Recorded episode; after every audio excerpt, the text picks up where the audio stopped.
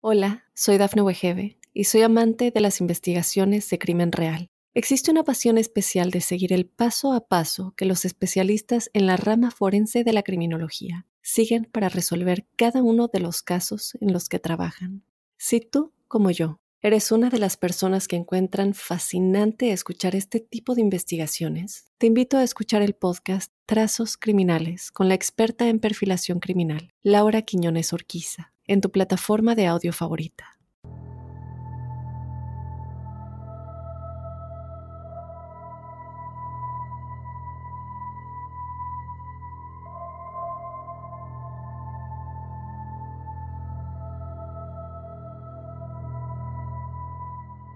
Hola crípticos, bienvenidos a otro episodio de Testimoniales Crípticos. Mi nombre es Dafne Wegebe yo te doy la bienvenida a otro episodio lleno de historias paranormales y sobrenaturales.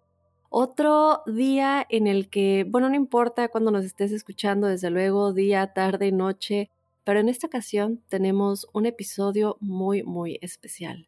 Estamos en octubre, un mes en el que todo está lleno de lo paranormal, de misterios, exorcismos, posesiones, casas embrujadas y en esta ocasión tenemos un testimonio, la tenemos en vivo, aquí va a estar acompañándonos. Ella tuvo una experiencia muy fuerte hace algunos años. Ella tuvo que hacer un viaje muy largo porque solamente había una persona que la podía ayudar.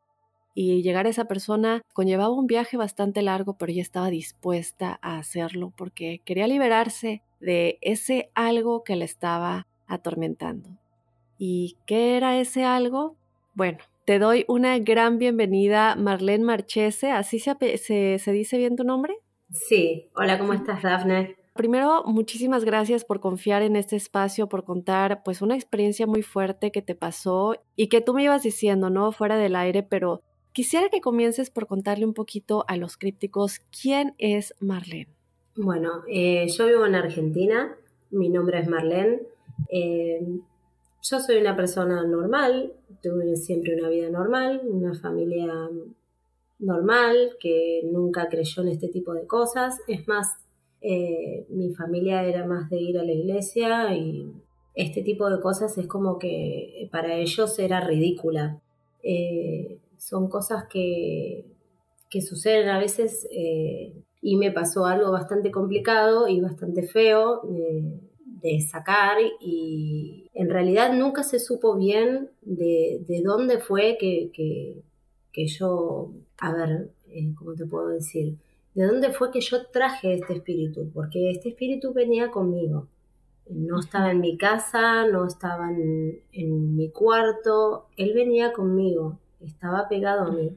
Pero, o sea, nunca supimos bien de dónde pudo haber venido lo que sí te puedo decir que mi familia nadie me creía y son todos bastante escépticos.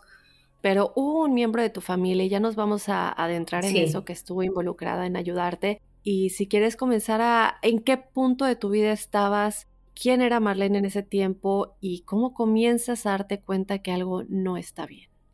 Bueno, eh, yo empiezo, eh, primero en ese momento yo tendría unos 19, 20 años empiezo a sentirme triste de alguna manera, deprimida, se me empezaron a cambiar los horarios del sueño, mm, no me podía dormir hasta muy entrada en la madrugada, a veces me dormía a las 4 de la mañana, no me dormía en horarios normales eh, como la gente eh, de, mi edad o cualquier persona, eh, me dormía muy tarde, dormía durante el día, por la noche no podía dormir, me sentía triste, eh, angustiada, ansiosa. En ese momento estaba viendo qué era lo que iba a hacer de mi vida, si iba a estudiar, si no iba a estudiar, o, qué iba a hacer si iba a trabajar, o estaba en la búsqueda de trabajo. Son apenas terminase el colegio, es, salir a buscar a ver qué. y también ver qué era lo que quería yo.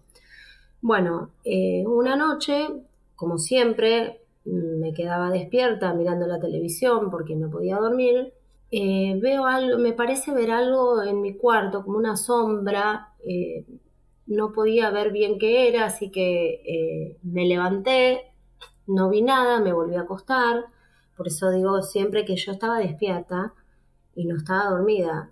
vuelvo a ver algo de nuevo y ahí es donde yo veo como una especie de silueta negra, como si fuera una sombra negra que se acercaba hacia mí y yo no me podía mover. Ahí ya a partir de ese momento yo ya no podía moverme ni podía hablar. Y empezó como a desesperarme, entonces yo veía que esta sombra se acercaba a mí y no podía moverme. Entonces empiezo a rezar y cuando empiezo a rezar siento que esta sombra se me tira encima y entra por la parte trasera de mi cabeza, que sería en la nuca, siento como una especie de soplido que entra como por ahí. Ajá, eso te quería preguntar. Cuando dices que entra, ¿qué sentiste? ¿Como si tu cuerpo estuviera succionando algo? Como un soplido en la nuca, pero como si estuviera absorbiendo algo, ¿sí?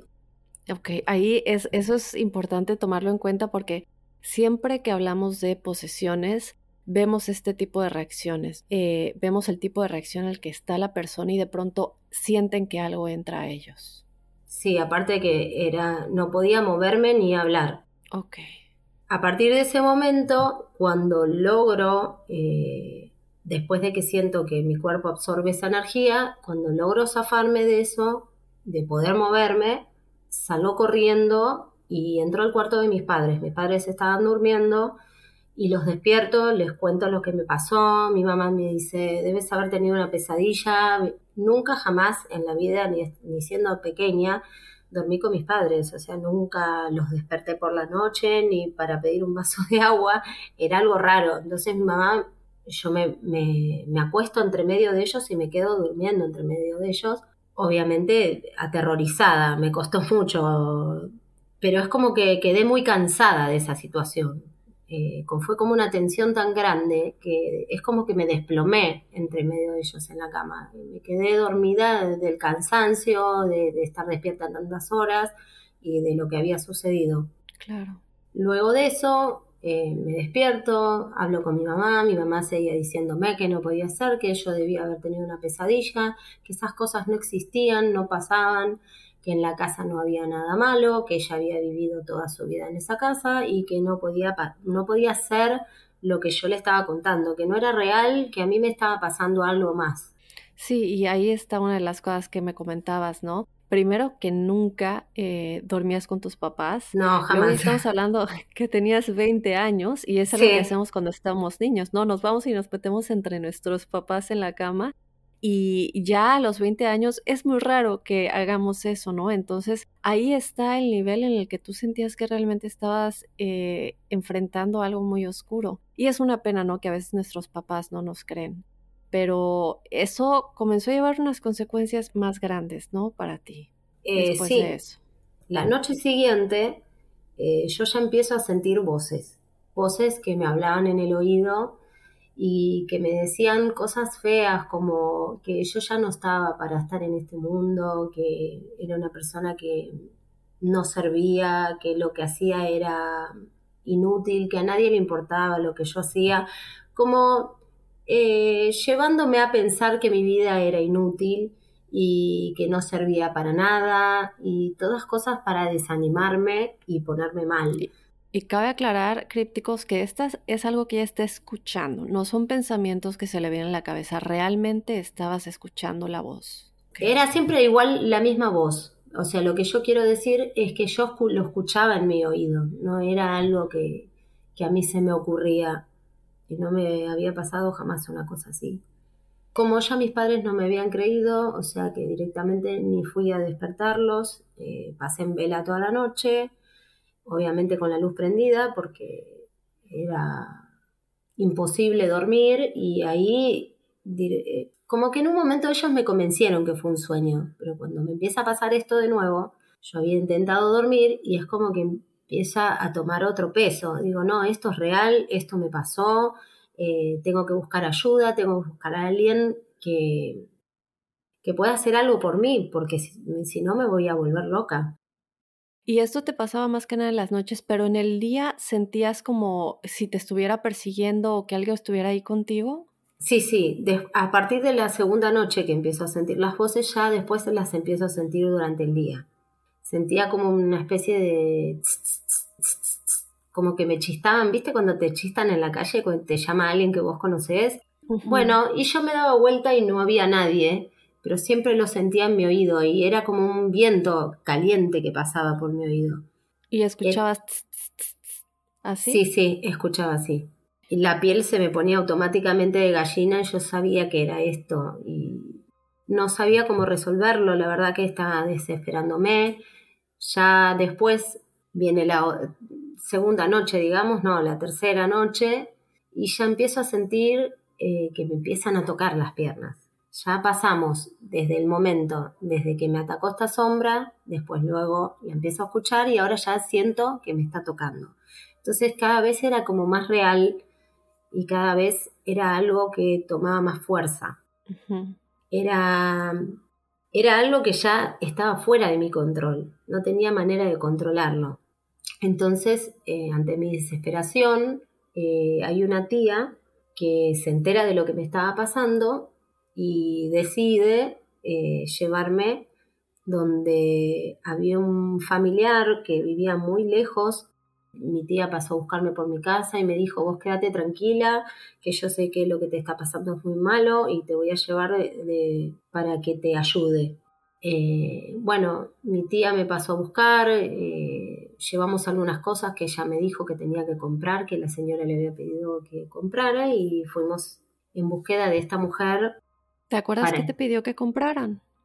Tuve que comprar algunas velas, eh, sobre todo blancas, porque decía que la señora le había explicado que la vela blanca es, es para la pureza y que la vela blanca es este, como que representa todos los colores y que necesitaba que sea blanca específicamente para, para lo que ella tenía que hacer, que en ese momento no sabíamos todavía de qué se trataba, pero bueno, compramos las velitas que nos pidió la señora y nos fuimos en viaje, un viaje bastante largo, eh, un viaje en el cual yo todavía estaba muy preocupada, sin saber qué era lo que, lo que me iba a pasar ni qué me iban a decir. Eh, me acuerdo que en el viaje se hizo muy largo, nos pasaron un montón de cosas en el viaje eh, como para no llegar a esta persona. Nosotros tenemos colectivos que nos llevan a diferentes lugares y el colectivo me acuerdo que dio una frenada porque alguien se cruzó y el colectivo se detuvo y tuvieron una pelea y el colectivo estuvo demorado 10 minutos en el lugar bueno, luego de, que bajamos, eh, cuando íbamos caminando nos perdimos porque era un lugar lejos. Era como si todo eh, fuera para que no llegáramos. El camino se, hizo más largo de, lo que era en realidad. Pero bueno, a veces, muchas veces dicen que es parte de...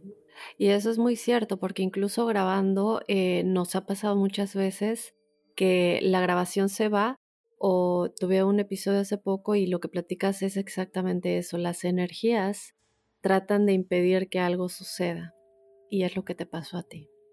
Claro, las, las energías intentan de que vos no encuentres la solución, sobre todo cuando es algo que es malo y se alimenta de tu miedo y, y, de, y de tu estado. Eh, yo me sentía muy triste, sentía una angustia que no la había sentido nunca.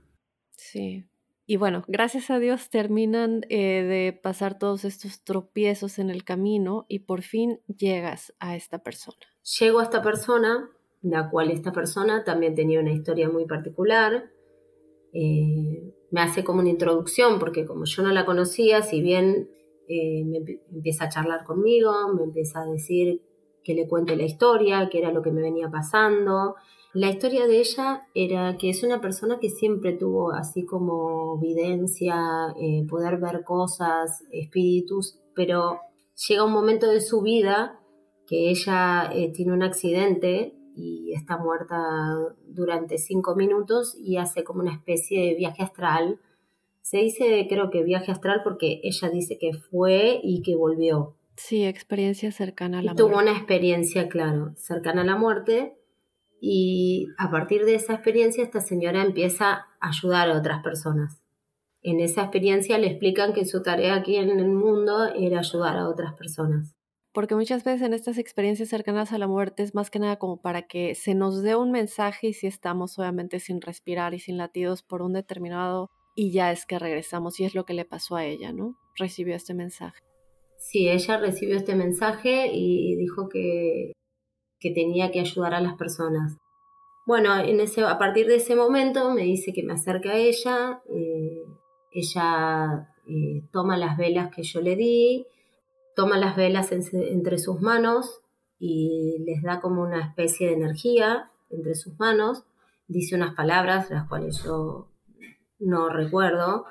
Eh, lo que sí me dijo que ella me iba a dar para hacer cosas que no podía contarle a nadie en ese momento, hasta que no estuviera todo, todo más tranquilo o ella sintiera que el espíritu se fue de lo que estábamos haciendo. Entonces se acercó y apoyó su mano en mi cabeza. Yo empecé a sentir un calor muy fuerte.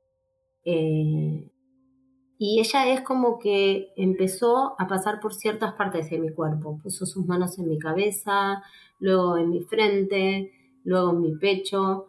Y, y yo sentí una energía muy fuerte de, calor, que eso era lo que a mí me... Era como una tranquilidad que yo sentía cuando ella estaba cerca y, me hacía este, este intercambio de energía. Es como que yo sentía que, eh, la energía de ella era una energía pacífica, cálida, eh, de amor, que era lo que no venía sintiendo. Yo lo que venía sintiendo hasta ese momento era tristeza, eh, eh, angustia, no tenía como ganas de, hacer cosas, no tenía ganas de hacer nada.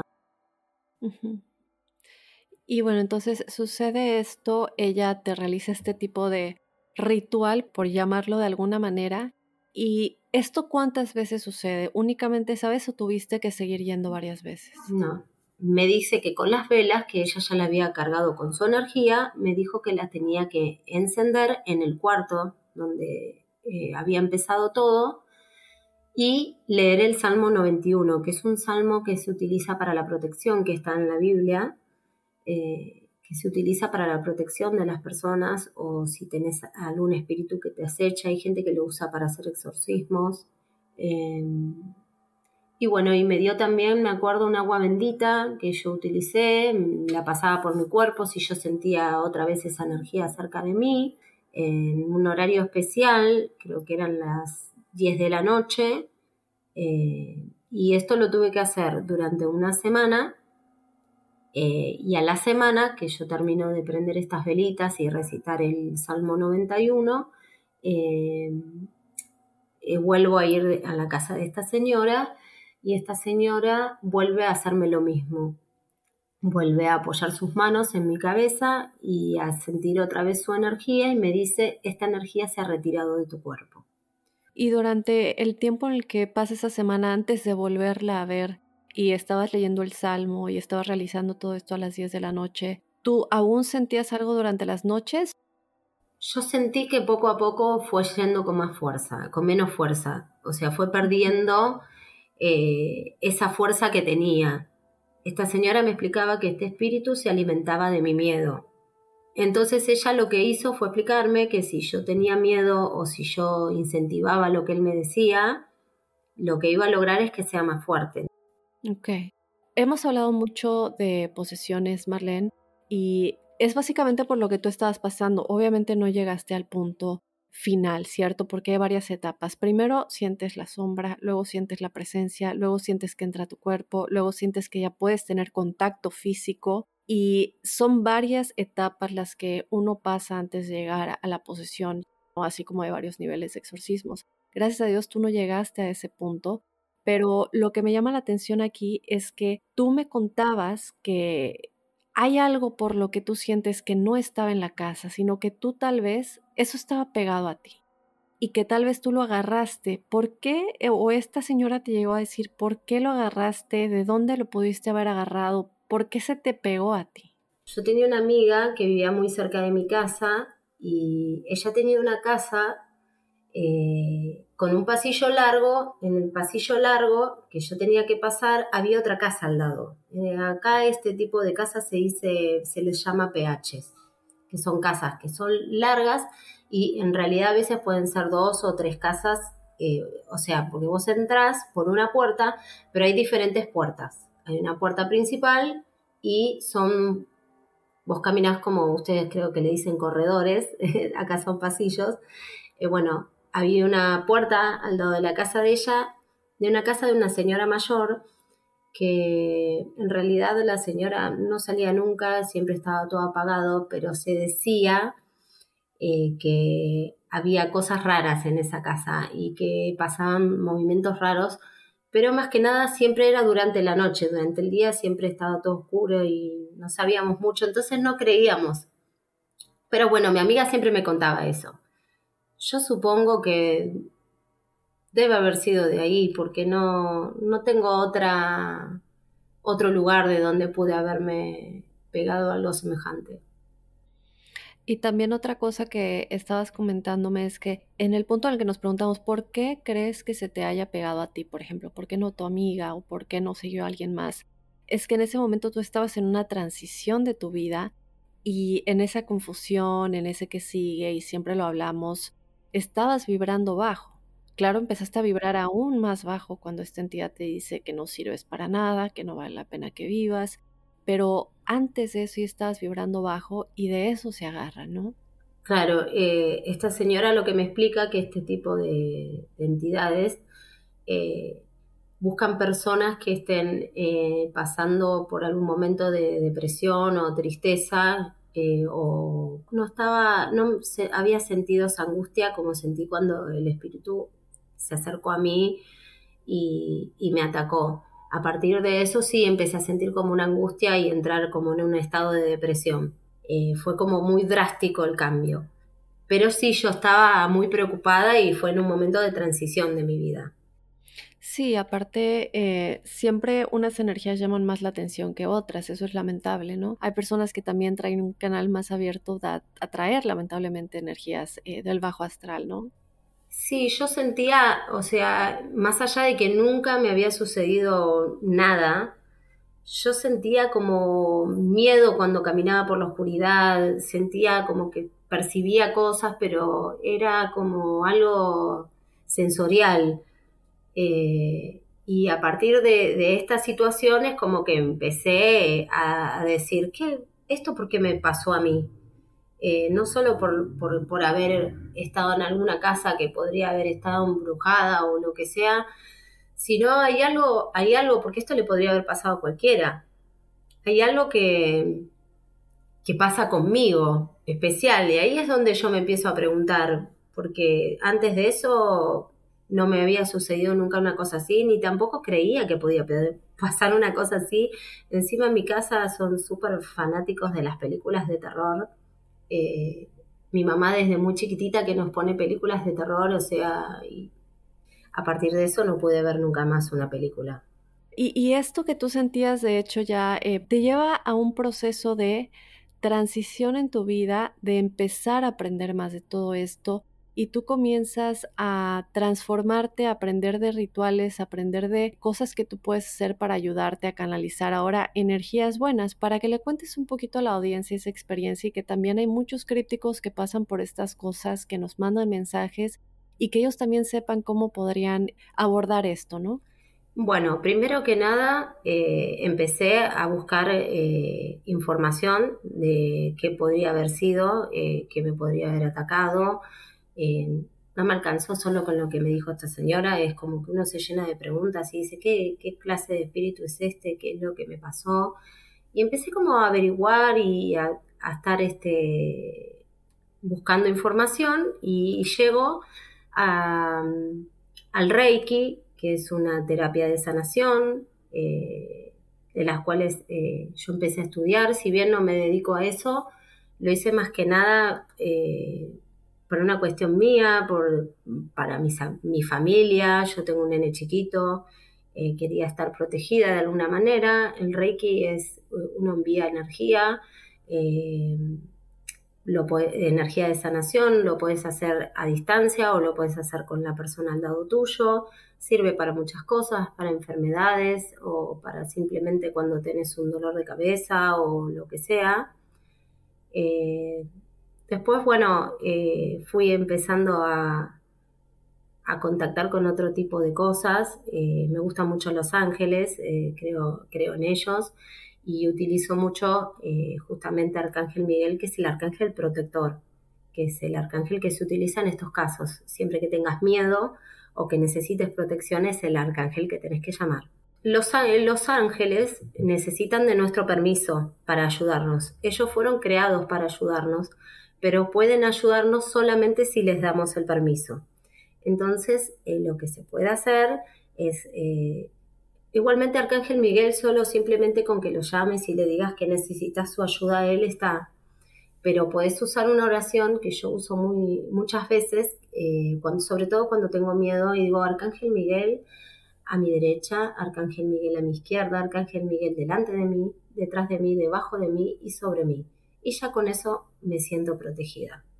Para que lo anoten crípticos y lo digan, recuerden siempre ellos respetan nuestro libre albedrío y porque la gente a veces dice, no, pero es que ¿por qué si está aquí no me ayudó?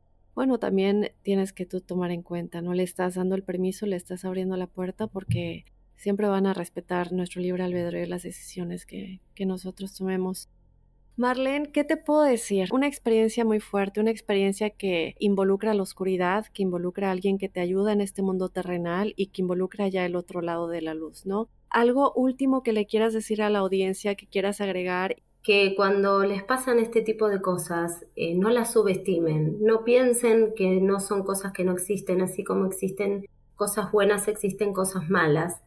Y hay que buscar ayuda de alguien que ustedes sepan que pueda eh, ayudarlos realmente, que no les eh, no los estafe, no les saque el dinero. Hay mucha gente en las iglesias, o simplemente gente que podés conocer a través de un familiar, como me pasó a mí, que se dedica a esto y que puede ayudarlos, eh, que son mediums y que pueden conectarse con este mundo paranormal y hacer eh, de, un momento que estés pasando como este eh, un momento en el cual de que se convierta en un momento de resiliencia, como se, convirtió para mí. Para mí fue un antes y un después en mi vida, marcó una etapa y me hizo entender muchas cosas, me hizo entender que, podía seguir adelante, que la vida era más que, que, un trabajo, que un estudio de no saber qué hacer, porque cuando uno es adolescente o es chico, eh, siente que se le va la vida a veces por, por, no saber qué hacer, por no tener bien marcada su personalidad.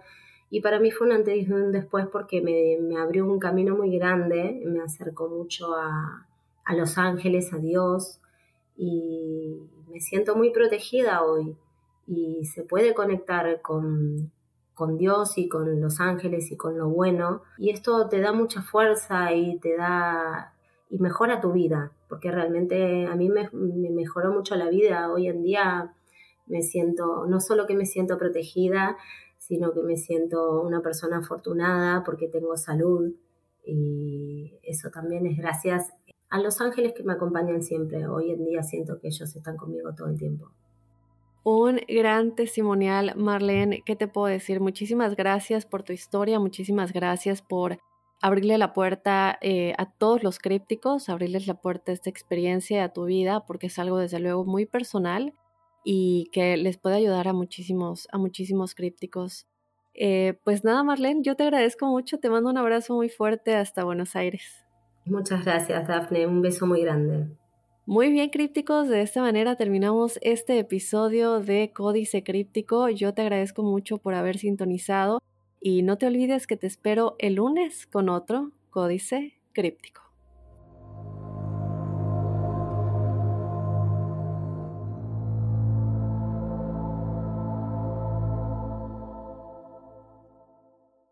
Hola, soy Dafne Wegebe y soy amante de las investigaciones de crimen real. Existe una pasión especial de seguir el paso a paso que los especialistas en la rama forense de la criminología siguen para resolver cada uno de los casos en los que trabajan.